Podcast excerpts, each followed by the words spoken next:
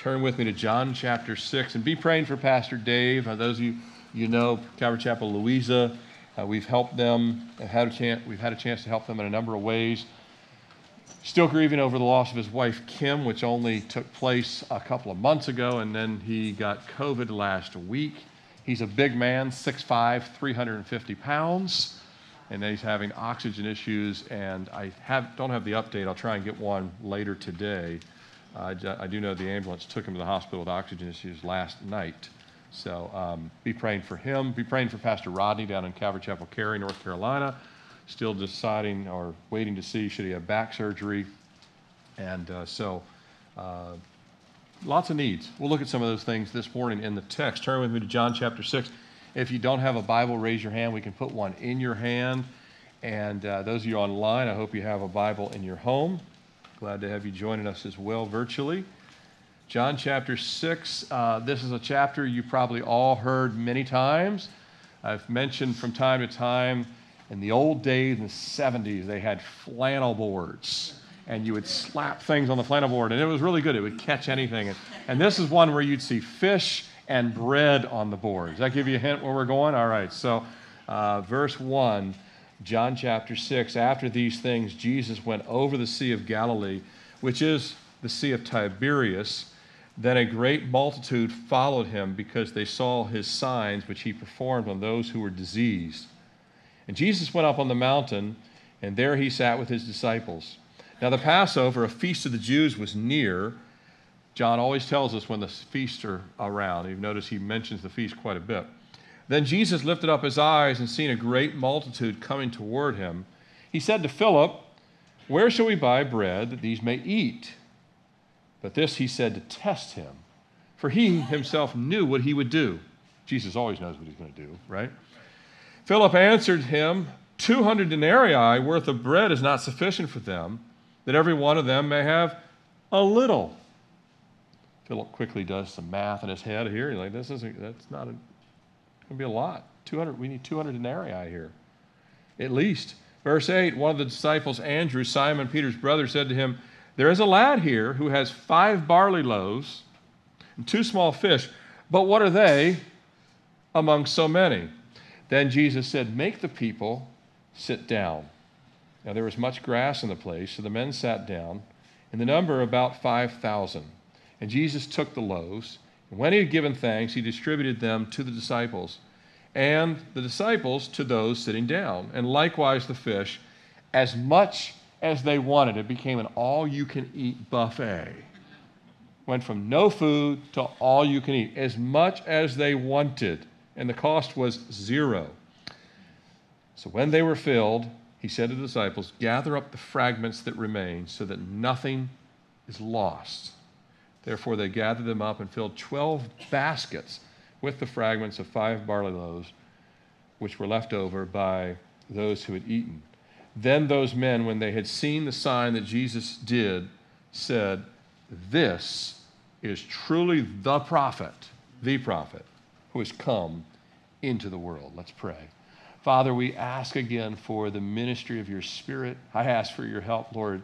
The job of delivering your word is always way too big for me or any other person on earth.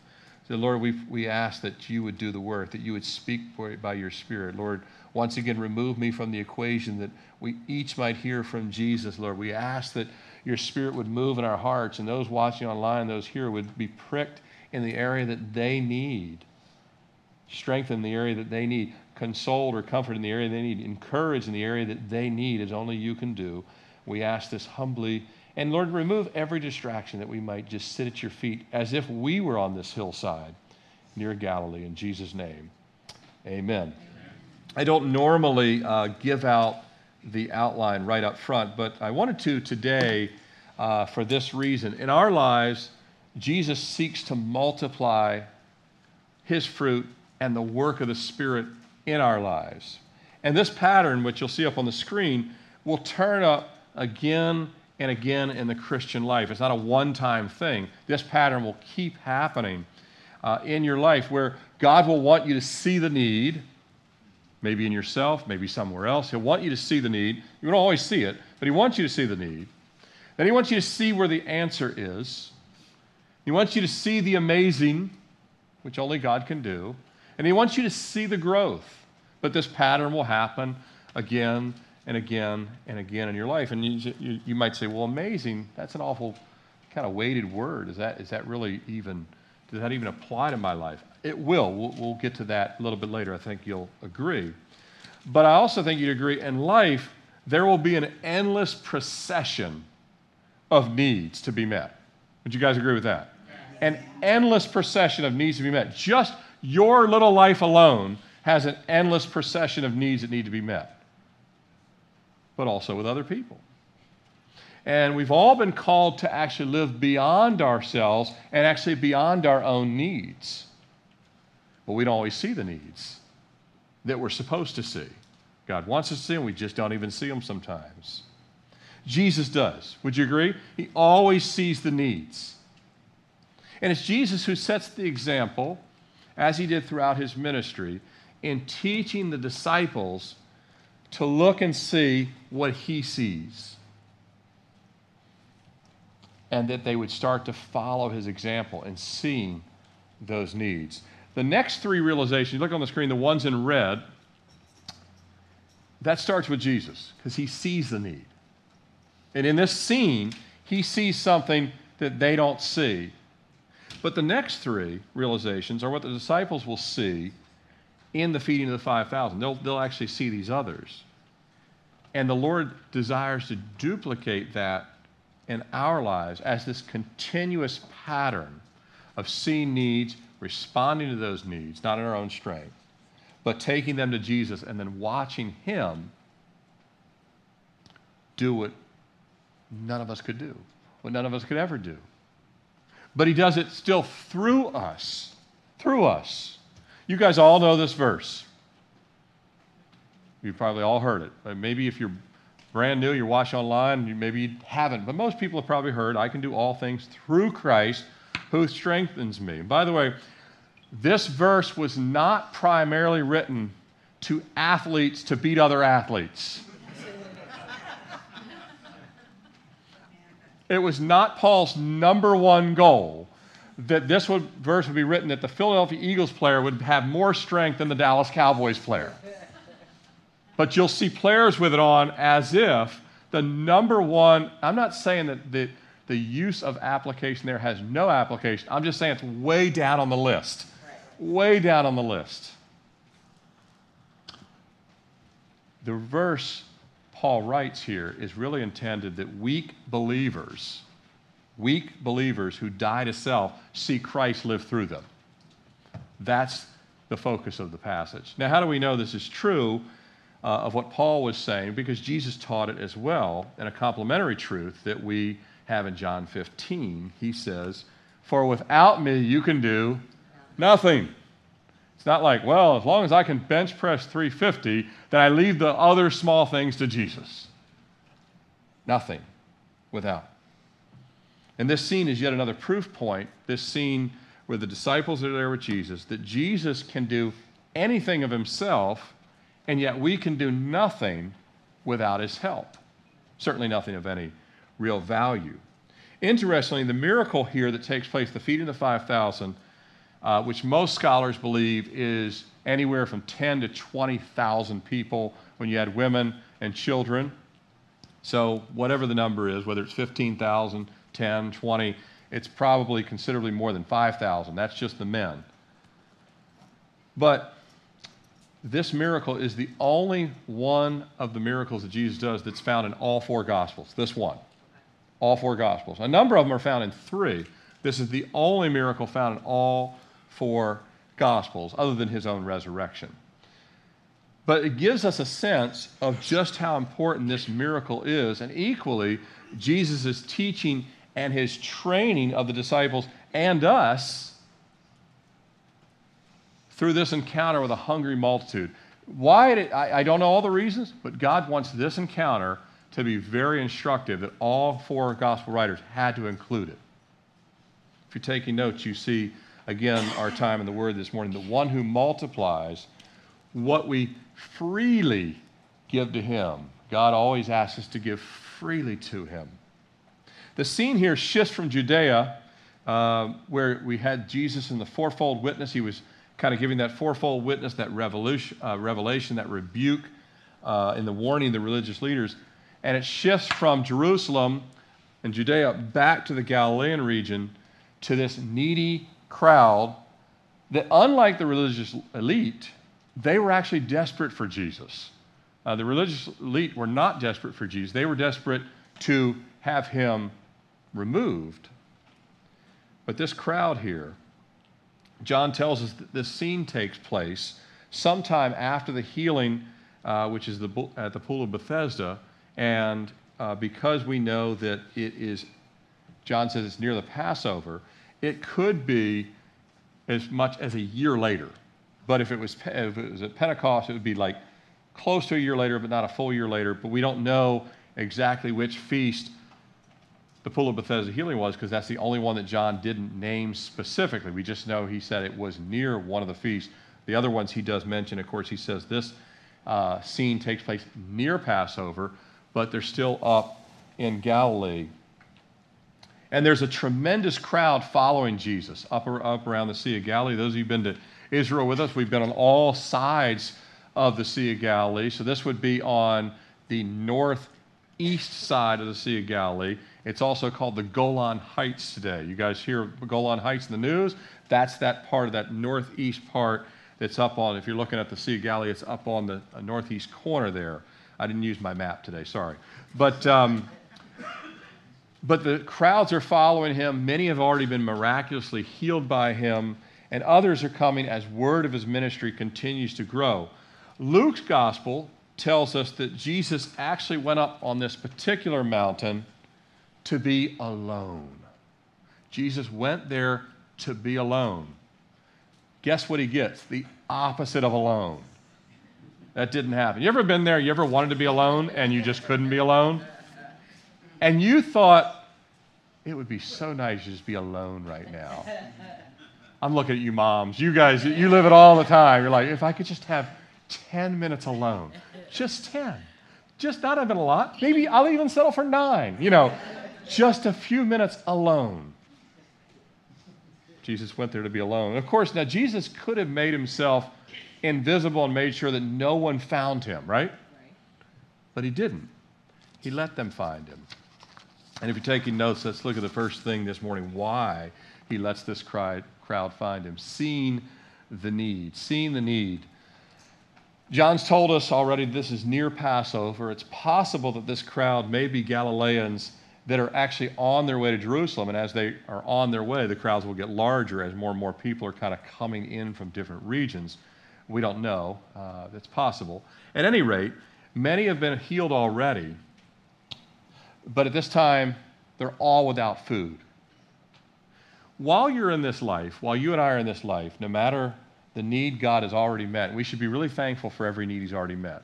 It's me and my wife this week. is our uh, 26th anniversary of being saved. Our wedding anniversary was uh, last week, May 28th. But then in June of uh, 1995, we got saved. And we were just driving in this morning and reminded ourselves we're so thankful God saved us. We're so thankful we're saved. I used to not, I used to have no desire to go to church at all. The last place I wanted to be on a June day was church.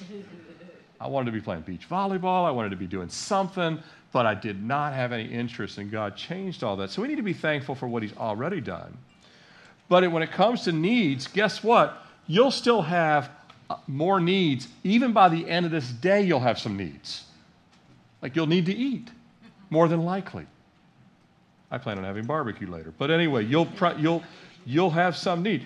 But the reason why we will always have needs is we're always to be dependent on God. Give us this day our daily bread. It, God has taught, now He goes, I'm going to make sure you're dependent upon me. The world doesn't want to be dependent on God. They want to be dependent on themselves or alcohol or career or everything else.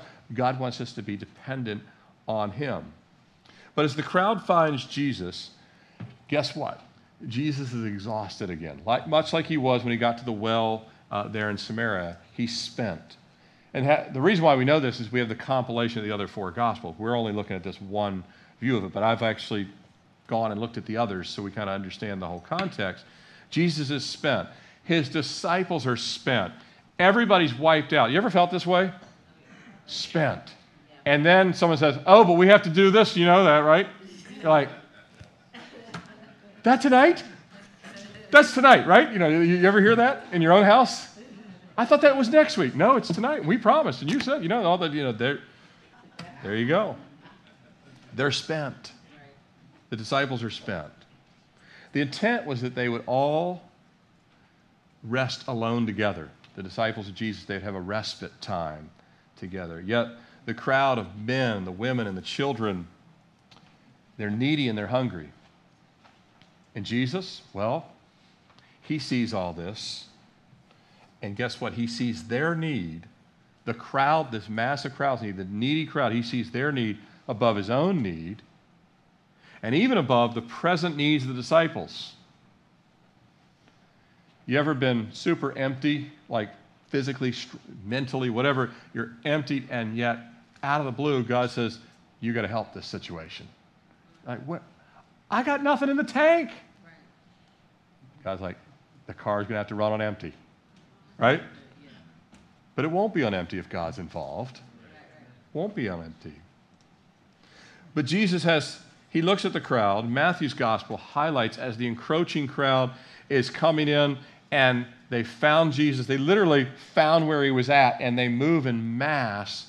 And so, this alone time, this rest time for him and the disciples isn't going to happen. Jesus could have made sure it happened, but he doesn't stop it. The crowd comes, and we see from Matthew 14 14 why. And when Jesus went out, he saw the great multitude, and he was moved with compassion for them. Compassion. And he healed their sick. It says also that they were like sheep without a shepherd. Jesus saw them as sheep without a shepherd. Now, a lot of the, the unsaved world doesn't care about all the sheep that are out there. We prayed for revival today. You know, we prayed for sheep that are not saved. Because why do we pray for them? Because God cares for them. Doesn't matter if your neighbor cares for them. We care for them because God cares for them. He had compassion for them. Now, they have a physical need. They're all hungry. He's the creator of their bodies, and He does care about their bodies. He does care that you eat, He does care that you have a place to live. But yet, their greater need, they need bread from heaven. The crowd, they need living water. Not just a meal or even a healthy life. What good is a healthy life if you die and go to hell? Man, I lived to be a hundred. I was on I was on Willard Scott's Smucker's thing on, you know, remember that thing? You turn a hundred. I did all that and I never knew God as my Lord and Savior. No, they have they need living water. They need the bread of heaven. The people that you and I pass by every day. We pass by people at the grocery store. We pass by people at a restaurant. We pass by people in a park. The people we pass by every day, they need a paycheck. Many of the people you pass need healing. You don't even know that they need healing. They, don't, they didn't tell you. You just walked right past them. Some of them need a restored marriage, and you wouldn't even know that the marriage is in trouble. But the crowd in front of Jesus and everybody else we meet, guess what? They need Jesus 10 trillion times more than all that other stuff, even though the other stuff is important. They need Jesus more. They just don't know it. They have an eternal need, and we have an eternal need which is the entire reason Jesus came. Don't lose perspective why he came. God so loved the world that he sent his only begotten Son. The big picture is the eternal need is always in the backdrop. It's the whole reason Jesus came. Remember in Samaria, the woman at the well, she came to get actual H2O, like literal water. And yet Jesus was there to give water to her soul. He was there to give water to her soul. The disciples, remember there in Samaria, they were focused on food. Guys love food. I can't mention it again, or the guys will get even hungrier in this crowd. So, but they love food and they were focused on food. But they couldn't see that the fields were already white unto harvest. They couldn't see that the fields were already ripe. Notice that we're stitching all the previous teachings into, because John is doing this in succession, that we kind of see the big picture. You'll see another point this really comes to light at the very end. Um, and once again, Jesus, though, here in this scene, he has his disciples. Uh, is Jesus focused on the crowd or his disciples? Yes. Right? This is another one of those. Is he focused on the crowd or is he focused on the disciples? Yes. Absolutely. But he's spurring their spiritual sight and he's conforming their hearts to his heart because they're not, they're not necessarily seeing this need. How do we know that? He says to, he says to them, Where are we going to, buy bread? They're not asking him, How are we going to feed the crowd? He's asking them, Where are we going to buy bread? And he asks them this question, and he even says to, to go buy food for several thousand people, anywhere from 10 to 20,000 people, late in the day. Matthew, Mark, and Luke, uh, they each say, You feed them along these lines. The other gospels say, You feed them or you give them something to eat. Jesus' literal word says, You feed them. Why did he do this? Look at verse 6. But he said this to test them. There's going to be things God's going to say to you in the Word and through a message and through a radio message you listen to that's going to test you. He's going to test you. He's actually going to allow things in your life that will test you, and you won't always originally like the test or even understand the test. This wasn't like one that they hated, they just didn't quite understand it. He's having them see the need. This was a test. How would they respond to such an impossible request? Um, it's late in the afternoon. You want us to find food for 10 to 20,000 people. 5,000 was the men. But we've got this big crowd. How are we going to find food. Let's take a look at the next point if you're taking notes seeing the answer. Jesus has them see the need. The need is this crowd needs to eat. You guys feed them. He gives them an impossible task. What takes place after this? Pick it up with me in verse, uh, verse 6 and so he said this to test them. Verse 7 Philip answered, 200 denarii worth of bread is not sufficient for them, that every one of them even might have a little. Verse 8 And then one of his disciples, Andrew, Simon Peter's brother, said to him, There is a lad here who has five barley loaves and two small fish, but what are they among so many people? It's hard to believe that out of this entire crowd, the only person in the whole group that has food is a little boy who has five loaves of bread and two fish. That's it among everybody. Everybody has nothing. At first, in answer to Jesus' command, uh, they inform Jesus of the math and the money. This is how men usually respond to everything.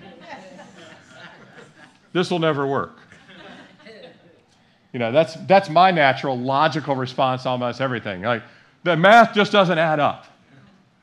And then the spiritual wife says, Have you prayed about it? Well, uh, that was going to do that next. That was my next move. Right? But just to feed this group would require 200 denarii, which is a day's wages for each denarii. So that's 200 days of wages. And you know we have 365 days in a year. So that's about 55% of your salary. So think of whatever you make in this room.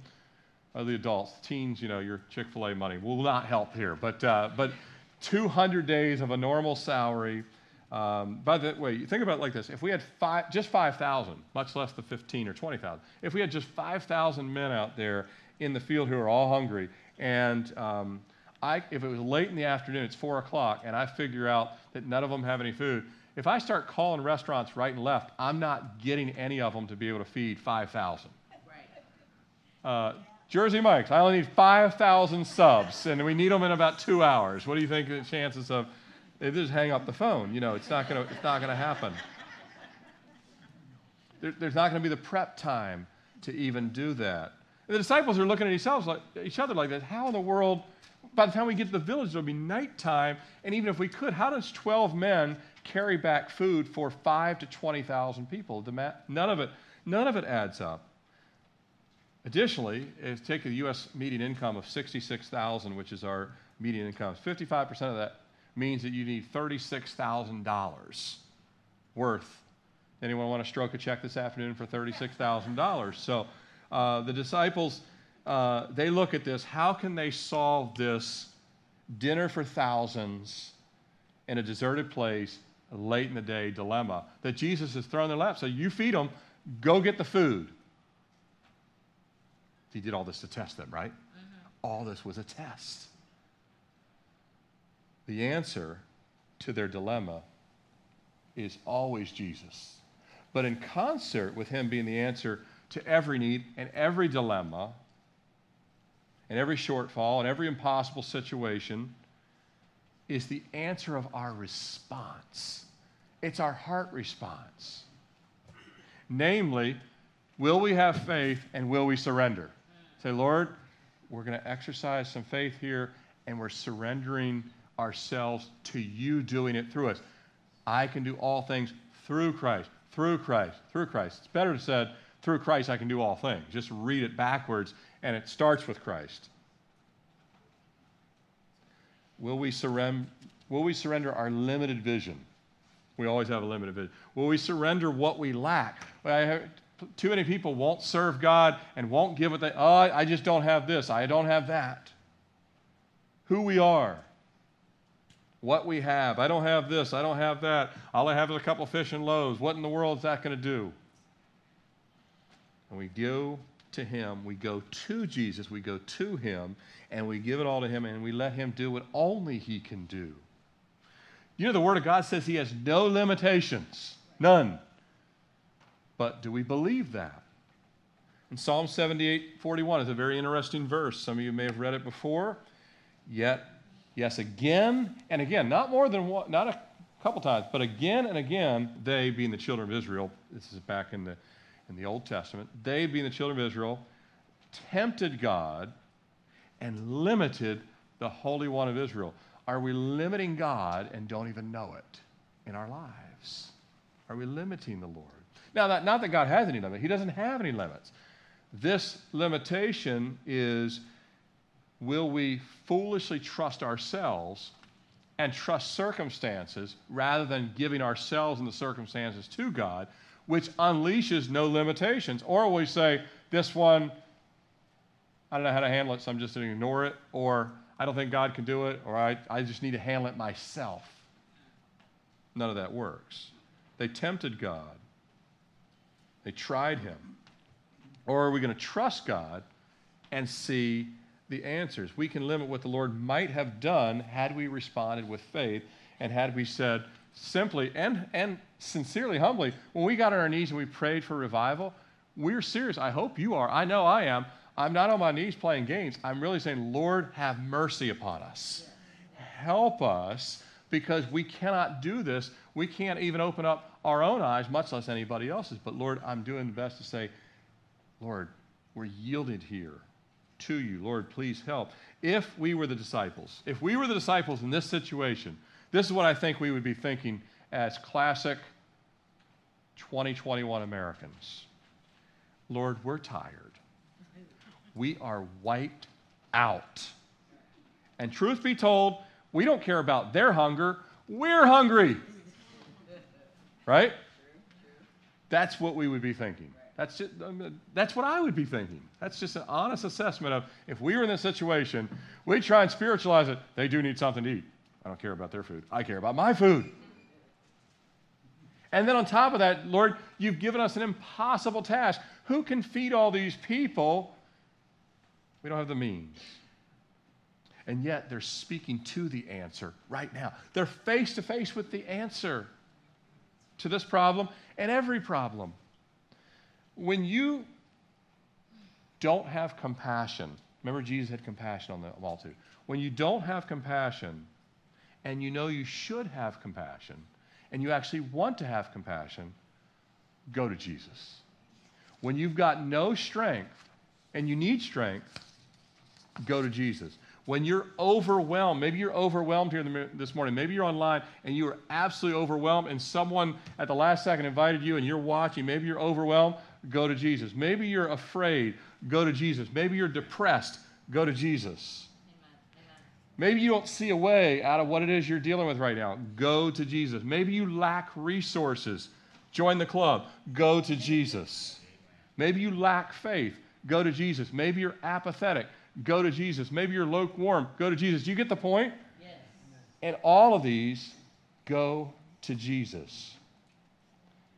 Prayer is talking to Jesus, talking to God. But we have to be surrendered to Him. Surrendered to Him to talk to Him, to ask for His help, to ask for His wisdom, to ask for His will. The disciples were surrendered to Jesus, but He's teaching them you need to come to me with an expectancy and a surrender to me. And when you see me give the impossible, say, Lord, you can do it. Please show us how to do it. Amen.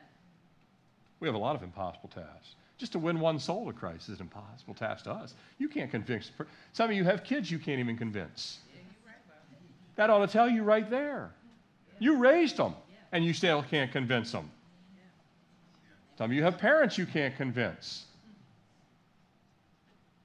But praise God, He can convince anything and He can do anything. And, and He meets us where we're at. He meets the disciples. He's given them impossible task, but it's to show them where they're at, to show them who He is and where He's at. We just have to come humbly and believe, even with a tiny little mustard seed. He's, he doesn't give us like this massive, you need to have faith the size of the Empire State Building. He says, the size of a mustard seed, which is good news for us because mine's about the size of an atom sometimes. So, mustard seed can move a mountain. I always say that an atom ought to be able to move at least this problem, you know, that kind of thing.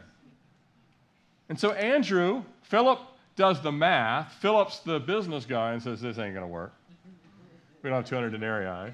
He probably went on further. It's, furthermore, it's late in the day, and all the shops are closed. You know, everything. He starts to go through the whole list. Philip, and Philip, calm down. We already know that you know it's impossible. Where's Thomas? He doubts everything too, you know. So, but Andrew, but Andrew comes along and says, "There is a boy who has five loaves and two fish. There is a boy. That could be a sermon title right there. There is a boy who has five loaves, two fish." But it's not just this tiny meal that Jesus is going to work with. It's the tiny hint of faith. It's the tiny hint of faith. Uh, here's the key they took the question to the answer, and the answer is Jesus. Are you doing that right now in your life? You can rationalize all the reasons why this won't work, that won't work. I can never do this. I don't, I'm, I'm too afraid. I'm not skilled enough. I, I don't have the ability. If you've seen my checkered past, none of that matters to God. He cleans all that stuff up. Once again, join the club on all of that. Let's take a look at the third point seeing the amazing seeing the amazing starts in verse 10. Then Jesus said, he doesn't, he doesn't, there's no more commentary from Jesus here. They say, here's what we got. Make the people sit down. That's his next response. Make the people sit down. Notice his response. Andrew, he may be wiped out. Remember, he's the one that says, I found a lad. Good job, Andrew. He finds at least something. Everybody else is like looking around. At least Andrew finds this little tiny bit of food. Andrew may be wiped out, but here's my thinking. If Jesus cares about this crowd, and Jesus wants the crowd fed, and he does, Andrew found something to try to obey the command. I want you to know that every time we get on our knees, we're just trying to obey the command we don't, the, the, the massive job of seeing America repent is so beyond our capability that we're just doing the best. Say, Lord, here's what we found. We found a couple of loaves we can get on our knees and ask you to help. That's all we pretty much can do. There's not, I mean, you can still be a light, you must be a light, and all the other stuff, but we're saying, Lord, these things only you can do. And that's what Andrew said. Like, this is what we found. What can you do with it? And Jesus takes it from there. And everything in your life, Jesus takes it from there. He'll always take it from there. Our first job is not to actually do the job, it's to accept the command. Make sense? It's to accept the command. It's to accept. If Jesus says, You are a sinner, you accept, I am a sinner. You need to be saved. You accept, I need to be saved. You need to do this, and I'll give you the Holy Spirit. You accept the command first. Then comes the you know, walking. Remember the yellow pages thing? Did like that? You know, then comes the walking. I've said this before, many of you would never, ever have had kids until if you waited till you were ready. you would have never had kids. Neither would me and my wife. I mean, we would have never, we, were, we waited like six years and we still weren't ready. He finally had them anyway. Here they're sitting right there. But um, but the word says the word says to be fruitful and multiply, and we trust God that, that He means that. Right. right? That's a simple that's a simple verse way back in the book of Genesis, and it's still true today. God still wants us to be fruitful and multiply. And of course, later that'll be a spiritual application. Uh, but He can certainly multiply fish and loaves, can He? He didn't have any limitation with fish and loaves. Speaking of fish and loaves, how about the surrender and the willingness of this little boy to give up his meal? I mean, isn't that cool? That he's like, give it to the master. If he wants to do, I don't know what he's going to do with it, but Andrew's, I don't know if Andrew rips the meal out of his hands or what, but you know, for whatever reason, I found a boy and he's really willing, aren't you, kid? You know, I don't know, but I don't know. But uh, he finds, but we do believe that the boy was willing, and and little guys they like food too, so uh, he gives it up.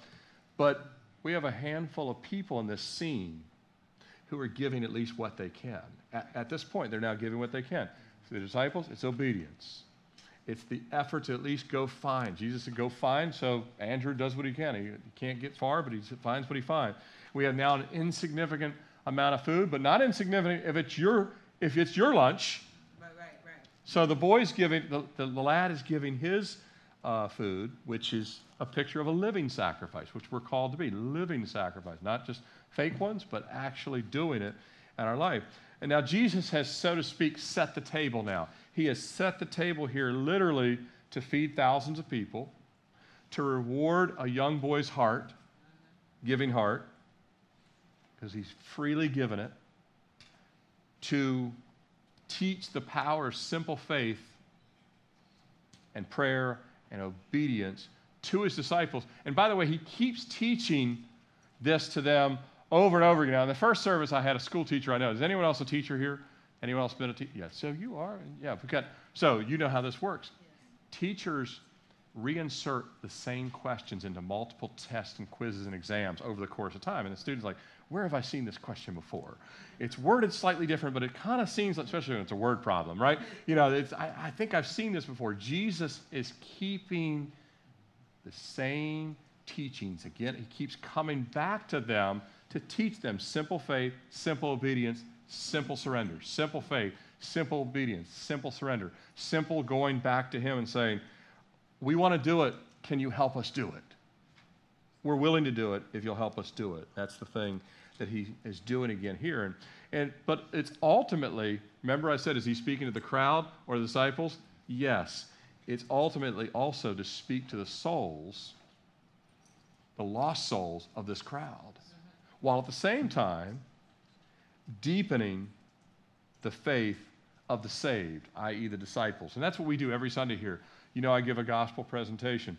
Every Sunday, I want to see us that are saved deepened in our faith but those that are not saved become saved.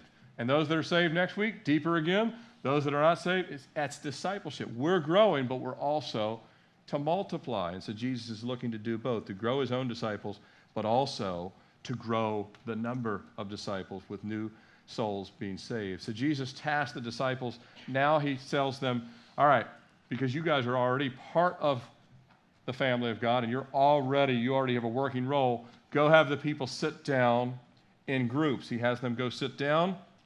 It's actually uh, told to us in Matthew and Mark that he says to put them in groups. And actually, Luke says that he told them to put them in groups of 50.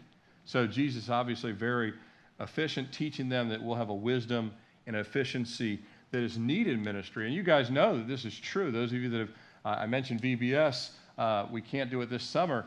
VBS takes a ton of planning and effort and grouping and figuring out. And we did, we did that with children's ministry. You guys know with worship, just to do a single song set is harder than most people think to put all these things together. So everything needs some wisdom and the efficiency that's required in ministry. So he has them sit in groups. But it's also that they would see firsthand the multiplication and the, and the miracle. They would see it. The crowd wouldn't even know what's happening. They would be seeing what God is doing. But the amazing and the supernatural things, the change in heart and people, the needs met, all of that always comes from and is only done by the power of Jesus. Amen? Amen. None of that. If you've ever seen a person get saved, it's not because the pastor gave some great message. It's because the Holy Spirit connected to them. Right. It's not because we are not anything but in the way half the time. Mm-hmm. It's the power of the Holy Spirit. We're to give, though, what we can and ask Jesus to do the work. We're just to give what we can. Say, Lord, if we give it, you'll do something great with it. D.L. Moody said, if we make a full surrender, God will give us something better than what we have ever known before. We will get a new vision of Jesus Christ. We will thank God not in this life only, but in the life to come because Jesus does eternal things. Eternal things. That's what he wants to do uh, in the lives of each and every one of those that are there. We're to give what we can. And it's just that surrender, the disciples saying, All we can give you, Lord, is our obedience. We will now tell the people to sit down in groups. That's not, that's not miraculous, is it? Now, it is miraculous when people listen to you sometimes, but, you know, when people, hey, sit in groups, and they actually do it. In this country, who do you think you are? You know. But they did. They sat down, and that's all they did. They just did the simple things. If God tells you, read your word, pray, love others, love me with all your heart, soul, and mind, and watch me do all the rest. God does amazing things. I, am always amazed that I just teach the Word of God. In the first service, we had a family here. I've seen their whole family come to Christ. And now this morning, they actually brought a neighbor's baby that they're babysitting for them wow. so they could go to work. That's Christianity in action, not just like talking about it. That's actually living it. I was like, wow, this is like the 70s. This is the kind of stuff that you used to have neighbors watch the kids for each other. You actually could trust your neighbors then and all that kind of stuff. But the disciples, they saw a miracle because they just gave their obedience. They saw thousands of mouths fed. The boy, he actually has way more lunch than he started with. Now he has an all you can eat buffet. He started out with a small, when five or two are done, it's, it's over. But now he has as much food as he wants to eat. Their empty tanks, I'm talking about disciples, their empty tanks are filled. Their faith is filled. They're now filled with wisdom on how to do ministry better, how to teach. But here's something to keep in mind when we choose to see the amazing in God's grace and in Jesus, we'll see more amazing things. When we choose to see amazing. So you might look overlook things that actually already are amazing. We'll see this cycle that we looked at at the beginning, seeing the needs, but Jesus will help us to see those needs and that pattern of faith and surrender and dependence. And then we see Him as the answer, and we stop wringing our hands and we instead get on our knees and then we see the one who is amazing. And we see when we see Jesus is amazing, we'll see amazing things. But if you see Jesus is not all that all amazing, many of us, truth be told, we are much more, much more amazed by our TV shows or this, that, or a meal we had or a recipe. I mean, just look at Instagram and Facebook. It's amazing that people are amazed by some of these things. You're like, this is not that amazing. You call this incredible? I've seen this same picture 8,000 times I know it's a piece of chocolate cake, but that's not amazing. I've eaten that before. It was good, but I was hungry 12 hours later, so it can't be amazing. You know what I'm saying?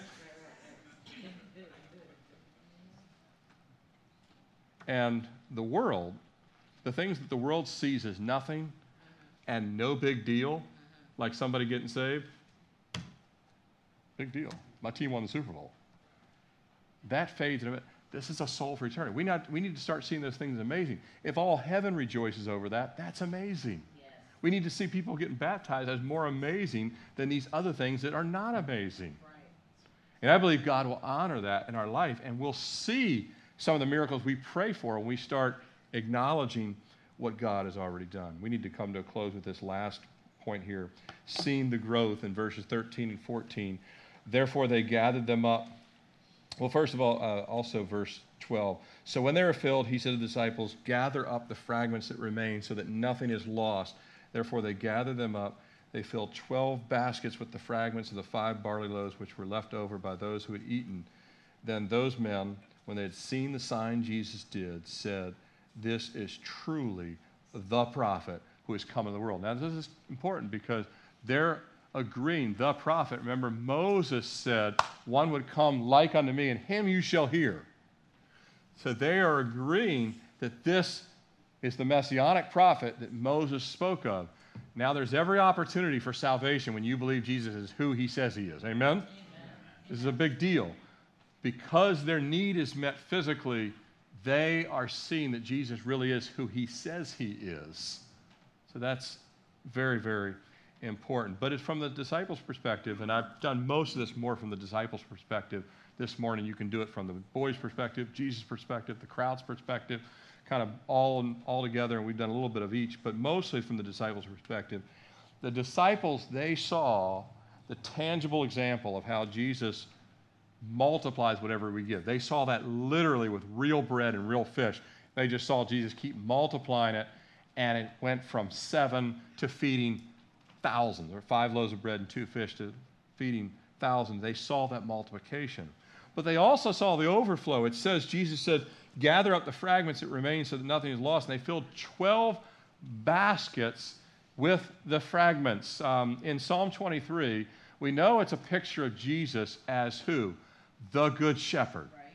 And it says in this 23rd Psalm two things that I think you can see lived out literally in Jesus here. One, he makes them to lie down in green pastures. There was a lot of grass there. He had them all recline. They would actually sit down. Some of them would actually get on their side, even laying down in the green pastures. And he also said, it also says in the 23rd Psalm, My cup runneth over. They had an overflow of food when it's all said and done. And we know from the other Gospels that Jesus said that he saw them as sheep without a shepherd. We literally see the 23rd Psalm coming to life in this text. Maybe you've not seen it that way before, but Jesus fulfills many of the verses. Remember, he says on the road to Emmaus, All the things you've read are about me, all of it. So we kind of see some of that right here. Uh, but they see that the growth comes, Jesus keeps taking the bread and breaking it, breaking it, breaking the bread. And actually, there's a subtraction by taking the bread, and now you have a smaller piece, but these smaller pieces become more pieces. So you have this breaking and this subtraction becoming multiplication, but the brokenness and the breaking and uh, these smaller pieces becoming many more pieces. Um, God is doing this multiplication only Jesus can do. By the way, the fragments are not half eaten pieces of bread. If you say, I don't think I want other people's saliva on a piece of bread. So you can, no, that, put it in the basket. I don't want it. I don't know whose mouth was on it. That's not what it was. The fragments were all clean fragments because Jesus kept breaking them. And it was not the half eaten ones. He was taking when he would break them and multiply them, people had so much left over that every piece had been broken. No one got a whole looking loaf. They might have got they got all the half loaves that they wanted, but these fragments were then put into a basket or into baskets, and none of it was lost. And we'll come back to that in a second. But um, one thing I want to point out: John's first miracle recorded was what the wedding in Cana. He turned water into what? Wine. All the miracles in between that first miracle and this miracle were all do with, deal, dealing with people. Either people healed, or he told the woman at the well everything she had ever done. They were all about people. Water is an inanimate object, bread is an inanimate object. The first one, bread become, uh, water becomes wine. This one, bread is broken. Does, do you get a picture of these two coming together? The wine came first and the bread came second. So now he's breaking the bread. And later, we know that Jesus literally says at the Passover meal, and it's near Passover season here, this is my body, which is what? Broken for you. His broken body has been passed out to the world in the form of the gospel now, all over the world, and many people. And the overflow, instead of just 12 disciples, you have many times the disciples who have been saved. We are all part of the overflow baskets in time. All of us. We're in these baskets. But not only that, He'll take the fragments of your life. He'll take the fragments of your minutes. He'll take the fragments of your difficulties and He'll refill and multiply and do something great with all of that. Amen? Let's close in prayer. Father, we just come before you. We are grateful that if we would freely give you just our obedience, you would do more than we could ask, think, or imagine. Lord, just a small mustard seed of faith can move mountains. Lord, it can feed thousands and it can save thousands. But Lord, we know that you're wanting us to see the need, our own needs and others' needs, but we also know you want us to see and really believe, Lord, not limit the Holy One, but see that you really are the answer to everything. And with our heads bowed before we take the Lord's Supper to close this service, and maybe someone watching online, I know that this message, I've taught it mostly from the disciples' perspective or to the disciples, us as disciples. But again, there's this lost crowd that Jesus had compassion on. And I know that, that I got saved, when I got saved, me and my wife walking the aisle at Calvary Fort Lauderdale uh, in 1995, 26 years ago this month, man, we just, we're just so broken that God was willing to forgive us of our many sins. And we knew we deserved hell, and we knew we deserved uh, to be separated from God for all eternity. But God is gracious, not willing that any should perish, but that all should come to repentance. And I'm speaking to you, those online as well as you here before we take the Lord's Supper. If there's anyone that says, man, I want to give my life to Jesus, I want to be in that basket of the overflow of those that have come to the Lord. And just, just as we're all bread. I want to be a sheep that has been saved by the Good Shepherd. All, any analogy you want to take from Scripture, they're all there. Anyone at all, just raise your hand. I want to pray with you. Maybe today is your day that Jesus is, he's speaking to his disciples, but he's also speaking to the lost. He does both at all times. Anyone here at all, just raise your hand. I want to pray with you. If there's anyone online, I can't see you raising your hand, and maybe you're here and you want to pray with me. I'm going to pray a simple prayer, but said by faith and sincerity. God saves souls just like He saved many of us in this room by just simply calling upon the name of the Lord. Just pray with me. Lord Jesus, thank you for coming. I believe your word is true. I believe you are the Messiah. I believe you are the way, the truth, and the life, and that no one comes to the Father but by you. And Jesus, I come to you and I confess my sins. I can't even remember them all, but I ask that you would cleanse me and forgive me and wash me and write my name in the Lamb's Book of Life. Fill me with your Holy Spirit. For I've decided this day to follow you, Jesus, and just give you what I can give you, which is just my belief and obedience to this call of salvation. Lord, wash me, save me, and help me now to walk in newness of life. In Jesus' name I pray. Amen. If anyone's done that, even online, we would ask you to send us a note at questions at calvarychapelrva.com.